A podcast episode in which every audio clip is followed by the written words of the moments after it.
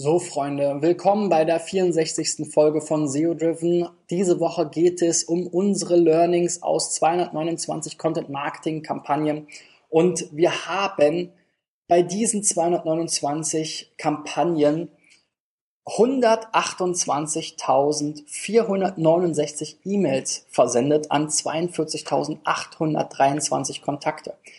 Wir können also schon äh, behaupten, dass wir ein bisschen Erfahrung mit Seeding haben und die Learnings daraus will ich mit dir heute teilen.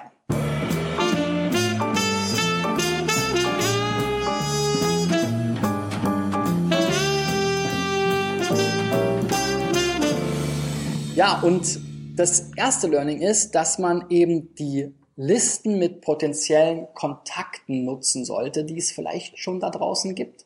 Ähm, wir sind sowieso keine großen Fans von so diesem Blogger-Seeding.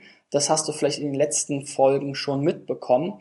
Ähm, sondern wir achten oder wir gucken viel mehr darauf, was gibt es vielleicht für organisierte Gruppen da draußen. Ja, in Deutschland gibt es Verbände, Vereine zu jedem Thema und viele listen auch ihre Mitglieder auf oder es gibt entsprechend externe Listen. Es gibt auch Listen von Verbänden wiederum, ja, also die Liste der Liste der Liste die Verbände sind oft dann wieder in Dachverbänden und Unterverbänden organisiert. Es gibt ganz viele verschiedene Organisationsstrukturen und dazu gibt es ganz viele Listen da draußen ähm, mit potenziellen Kontakten für dein Seeding. Also wenn du da losgehst und vielleicht ähm, eben ähm, auf der Suche nach Kontakten bist, dann fang nicht an, sofort nach den Kontakten zu suchen, sondern erstmal eine gute Liste zu finden. Und wenn du diese Liste hast, dann geht sozusagen das ähm, äh, Abrecherchieren der Kontakte viel, viel schneller.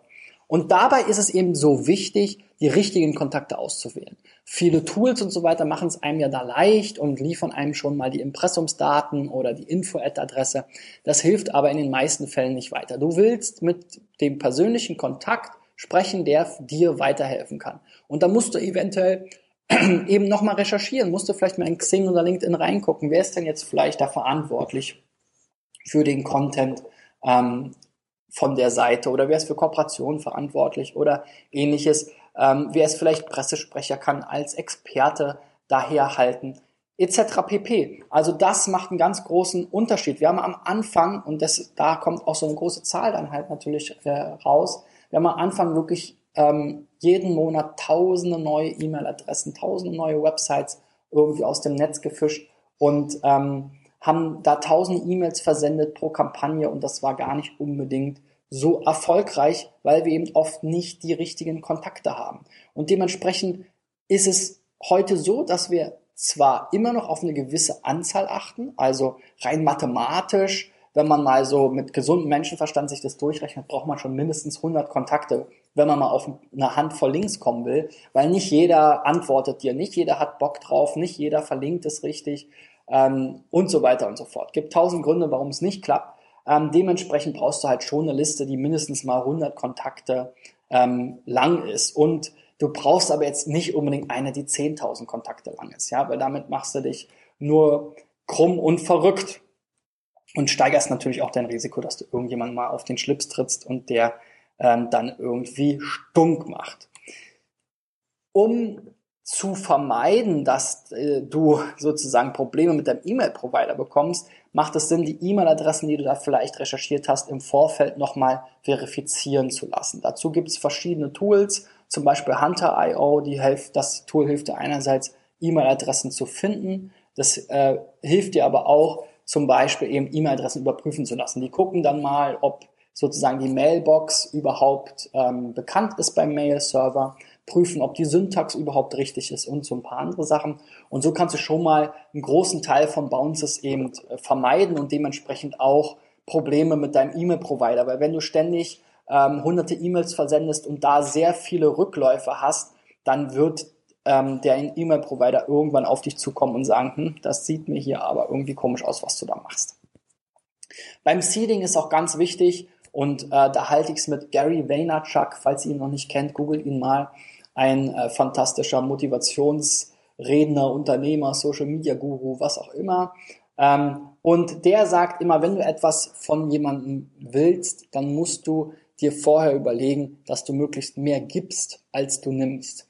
Also solltest du hier im Seeding auch immer überlegen, was kannst du eigentlich Gutes für die andere Seite tun. Nicht nur, hey, ich habe hier irgendwie deine tolle Seite gefunden und wir haben hier einen tollen Artikel, willst du den nicht mal verlinken? Und auch, ich biete dir da irgendwelchen Content an, muss auch nicht unbedingt so super geil sein, sondern gerade wenn du eben ähm, vielleicht im Bereich Verbände oder Vereine unterwegs sind, die haben in der Regel eine Mission und es gibt auch ganz andere ganz viele Gruppen, die einfach eine Mission haben, die sie irgendwie vorantreiben wollen. Und wenn du ihnen helfen kannst, diese Mission ähm, weiter zu verbreiten durch dein Marketing und dein Content Marketing, dann tust du für sie auch sehr viel und dementsprechend übersteigt das vielleicht sogar das, ähm, was du von ihnen nimmst. Ja, und wenn es nur ein paar Expertenmeinungen zu dem Thema sind.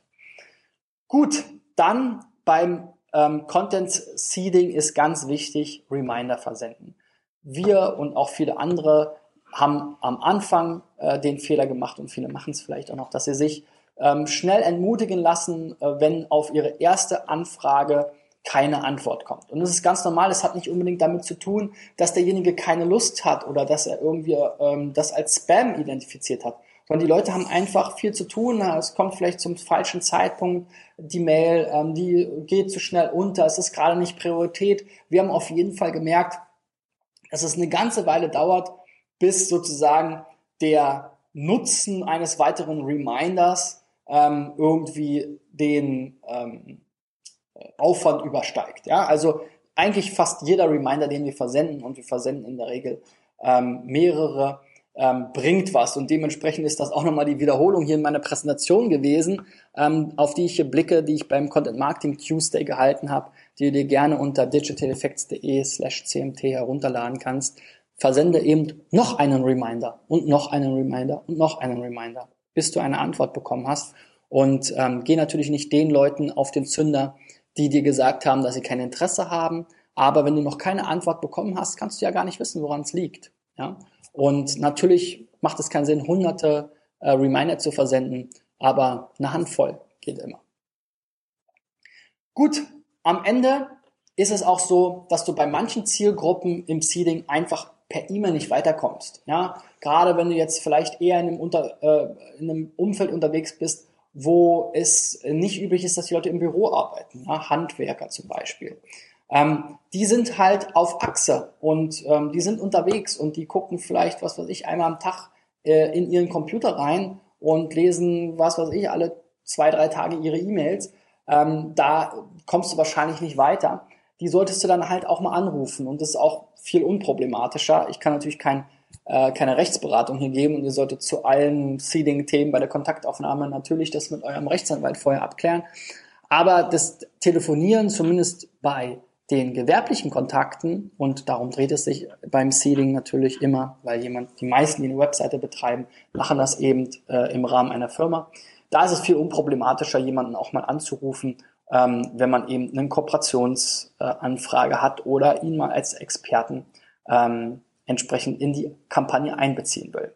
Also nimm auch mal den Telefonhörer an die Hand. Das hatte ich schon bei einem meiner früheren Videos gesagt. Das hilft nicht nur beim Vertrieb, sondern auch beim Content Seeding und dein Produkt, was du hier verkaufen willst, ist letzten Endes dein Content. Dementsprechend macht es eben auch Sinn, auch beim Seeding ähm, den Telefonhörer zu benutzen und die Leute anzurufen. Das waren unsere Learnings und meine Tipps ähm, aus 229 Content Marketing Kampagnen, die wir bisher gemacht haben hier als Agentur. Und ähm, ich äh, freue mich, wenn du dran bleibst. Morgen gibt's es nochmal die Zusammenfassung zu allen ähm, Learnings, falls du nicht alle Folgen diese Woche verfolgen konntest. Also bis dahin, dein Christian. Ciao, ciao.